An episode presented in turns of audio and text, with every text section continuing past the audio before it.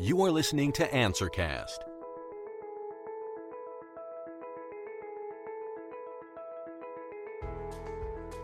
Hello and welcome to AnswerCast, a series of insightful conversations with leaders who are shaping the new world with their expertise and passion for technology, innovation, customer experience, global business models, marketing, strategy, and much more.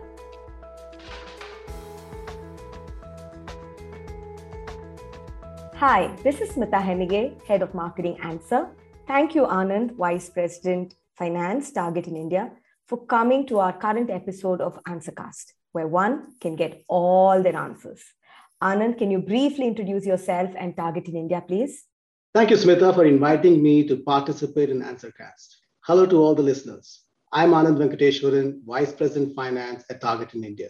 I've been at Target for now over eleven years and have responsibility for headquarter finance operations, retail services, store operations, F P and A, and the Target in India C F O and controllership teams. Prior to Target, I worked in the banking and financial services with experience in corporate banking, business strategy and transformation, and controllership. About Target in India, we are an extension of Target headquarters in Minnesota. Target, as many of you know, is a Minneapolis-based omni-channel discount retailer with more than ninety billion dollars in annual revenue, serving guests at over eighteen hundred stores across the United States with a strong digital presence. Target in India operates one of the most advanced global capability centers, and we take pride in saying that. We employ more than three thousand five hundred team members across areas such as technology, marketing, human resources, finance, merchandising, supply chain, and data sciences. Truly, we are a microcosm of headquarters. The Target in India team works on some of our most important priorities, things like store remodeling, affordability, enabling digital business, computer-generated imagery, and much more. Target in India also leads our efforts around artificial intelligence, machine learning, in-house engineering, and data science strategies. Nearly every aspect of Target's business is represented in Bangalore, and a strong connection to headquarters really means ideas and results flow seamlessly across the globe. Thanks, Anand, for that wonderful introduction. That's different sets of experience that you have, right, through banking, finance, and then retail. Moving on, in today's episode of AnswerCast, Anand and I are going to be talking about how global roles and responsibilities are not restricted only to headquarters, but actually is in the realm of G C Cs. So let's get started right away. In the next normal, every organization is required to quickly transform themselves into becoming a digital business in disguise of their core businesses. You could be a retailer, you could be a travel company, you could be a manufacturer, but most organizations are now becoming a technology organization with technology at core of everything that they do. One of the most important considerations will be on how companies will look at their digital completeness to stay relevant, competitive, and even to survive this new normal. This also means that companies will be required to reimagine their business models and reinvent their digital strategies. This transformation requires more than technology, people, and processes, which traditionally have governed most organizations. The challenge comes with profound organizational change management that requires creative and unfailing transformation technologies. As companies look to align to these new business paradigms, global capability centers will have to alter their strategies as well. About two decades back, when G C Cs were being set up, they were looked upon as back office or outposts of global enterprises. This has drastically transformed over many years. In the pre-pandemic era, G C Cs continue to evolve and mature, often organically, to deliver on a value proposition that included a combination of cost, capability, and capacity arbitrage. Well-operated and integrated G C Cs were consistently delivering on superior cost, productivity, talent metrics, as well as being mirrors of their headquarters. In line with this transformation, let's move to our first question.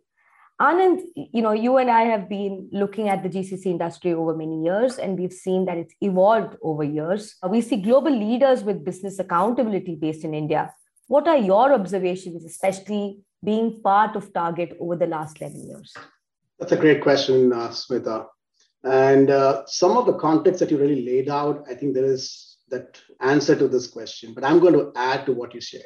The G C C journey in the last decade has witnessed significant growth in size, scale, complexity, and impact. This has resulted, on the one hand, G C Cs building and deepening capabilities that are core to the business.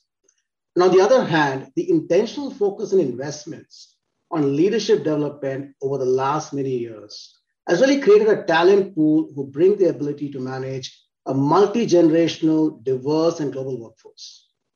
Deep domain and technical expertise in leading a digitally led business models. Ability to understand macro and organizational nuances in driving high impact business decisions. In many ways, all of this demonstrates enterprise leadership. These results have the G C Cs taking end-to-end ownership and accountability for global business capabilities. Bangalore is a hub for talent and leadership. They understand global markets, have high technical expertise. G C Cs are seeing the importance of driving enterprise-level leadership, and we've seen a lot of success at Target.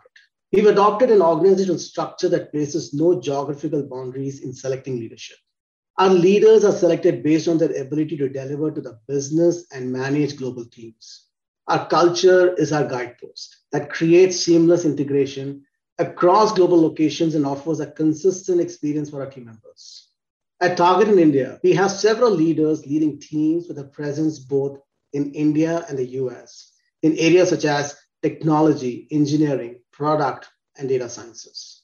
To share with you some examples, in the digital and commerce, the leader owns not only the capability, but also the day-to-day management of the e-commerce platform. Our data engineering leader leads a team of over four hundred team members from India and U S. The entire capability on product integration is in Bangalore, with team members from both product and technology coming together to make key implementation for our stores and headquarters. This level of empowerment means Target India leaders and team members are able to respond quickly to business needs, innovate, and build new capabilities that drives value creation. Thanks, Anand. I think, um, you know, it's kind of confirming a lot of what we're getting to see in the markets today, especially with G C Cs becoming extension to H Q, right? And you've looked at Target, and Target in India has predominantly been one of the front runners in actually creating that extension. So what are the benefits that you think that the parent or the H Q enjoys by having such a well-knit or a well-mirrored model where, you know, business accountability can sit across, be it at H Q or in India? And, you know, what has been some of the impact that you've been able to generate back to H Q? I love this question. I get very passionate about this. Let me rewind. I joined Target in two thousand ten, and that's when I heard this notion of second headquarters and extended headquarters for the first time. G C Cs then were always positioned as a shared services or a back-end operations. But I found Target very different. From day one at Target, we've always maintained the Bangalore center as our second headquarters.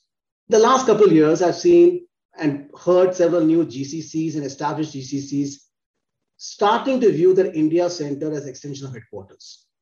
This is important for the G C Cs in their own evolution and journey. To have the parent company recognize their India center truly as a strategic advantage that creates value and deeply entrenched in driving enterprise priorities. At Target, we have been benefited in many ways, and I would call out the top three areas where we've seen a huge value. First, we see more innovation and better outcomes. Our strong practice of collaboration and partnerships promotes seamless coordination across geographies. Our team members believe in co-creation and co-innovation. This has really helped drive innovative problem solving, and that has led to better outcomes for the business. For example, the Brand Designs Labs at Target in India is an in-house creative agency for own brands. And this team has India and U S team members who work seamlessly across geographies to bring to life the look and feel of Target's favorite own brands. Our properties team have worked with U S partners to remodel Target stores from thousands of miles away. The second, which is big, I would say the culture feels real for our team members, no matter which part of the geography they may be working from. During the COVID second wave in India, many of our team members were affected or had to take care of their family members. Our U S team members were flexible and supportive during this time, taking on responsibilities to help India team members. Similarly, Our India team members stepped up when Minneapolis was undergoing civil unrest in the aftermath of the murder of George Floyd and the disruptions already existing because of COVID. In both these instances, there was no loss of business continuity, and this culture of care ensured that we see our best quarters in terms of company growth. The third benefit is the power of co-location. As I shared earlier, Target in India is a microcosm of headquarters, with every business having a presence. A well-represented team across business functions has helped us leverage the power of co-location. At Target in India, we get to see how our business operations, product, engineering, and data sciences teams come together in finding opportunities to build and implement end-to-end business solutions. And these are complex retail problems that they are solving for. You see, the power of co-location comes alive each time when we build key technology products or business process solutions that are in service of our guests and store team members. The strong presence of technology, data science, and product teams at the Target India office helps build valuable products such as the Enterprise Checkout, a tool that offers guests a common checkout experience irrespective of the channel, be it the stores, online, or the app. Thanks, Anand. I think uh, there are a lot of key things the other G C Cs can actually take from here and actually build on. The next question is, is broadly in line with what you just mentioned, as these are benefits that the headquarters or the parent has obtained. But I'll be more keen to understand, has there been three or four key best practices that you've implemented to actually make this model successful? Oh, absolutely. Uh, I would I would first start by saying we learned the hard way. We had our own moments of discovery, experimentation, adapting to change, immersive learning, and scaling. The one thing that made the difference is a deep connection with our headquarters, leadership, and team members in this entire journey. I'll pick up the top three best practices that really make this model successful. First, ensuring cultures and policies are reflected across geographies. We've developed a culture framework which is all about care, grow, and win together, which is reflected in both U S and India locations in equal measure. Our workspaces, policies, and benefits are also similar across locations. Second, promoting enterprise-level leadership in global capability centers. We've invested in building and developing strong leadership talent out of India.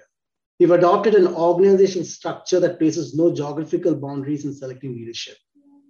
Leaders are selected based on their ability to deliver to the business and manage teams. And third, it's important that building a foundation for collaboration and partnership with headquarters. Target has invested significantly in helping team members collaborate and partner effectively. Team members have been empowered to understand the U S guests through training programs, collaborative innovation programs such as the team member incubator or the demo days, regular interactions with U S team members. Before the pandemic, we also invested significantly in team members traveling to the U S to facilitate better collaboration and get a better understanding of the target guests and business. Thanks, Anand. Brings me to the last question for today's podcast. It's quite interesting to hear your views and perspectives. If there were, you know, maybe two or three key takeaways that you would like to offer to our listeners as being a leader in this space, you know, what is it that you can offer as advice to uh, organizations that are looking to set up your G C Cs? How do you go about so that, you know, they don't make the same mistakes that you did? Uh, they're able to follow and, you know, look at a lot of the best practices that you've been able to bring on board, being a leader in this space. So curious to know if, you know, there is a couple of key takeaways that you can talk through being an early adopter of this model and being extremely successful at it. Sure. I would say start by building a strong culture and the rest will fall in place. Some things that have worked well for us, I talked about culture, culture and experience.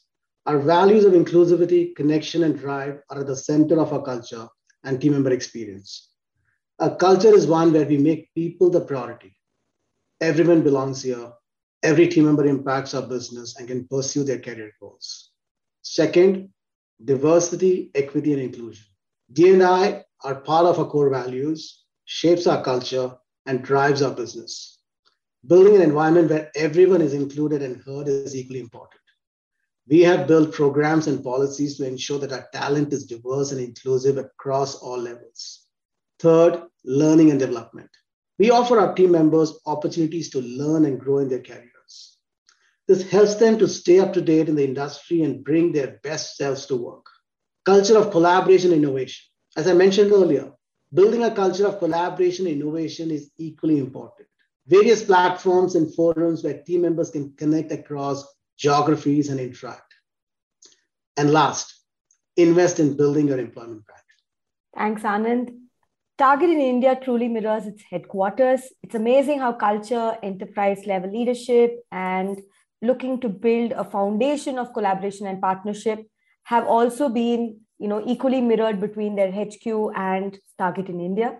Further, as the as companies have transformed from centralized manifestations to global distributed teams, Target in India has been able to effectively demonstrate the power of G C C-enabled workforce transformation with uninterrupted availability, unfailing business continuity, and in many cases, with significant impact to productivity and business outcomes, all based on a foundation of partnership and collaboration that they've hemmed into every aspect that they look to do, either be it from headquarters or from India. Thank you, Anand, for being on today's episode of AnswerCast. It was a pleasure to host you. Thank you, Smita. The pleasure was mine as well. Thank you. Thank you for tuning in. Please join us again for an exciting conversation with yet another leader answering the unanswered questions. Follow us on our social channels for the latest updates.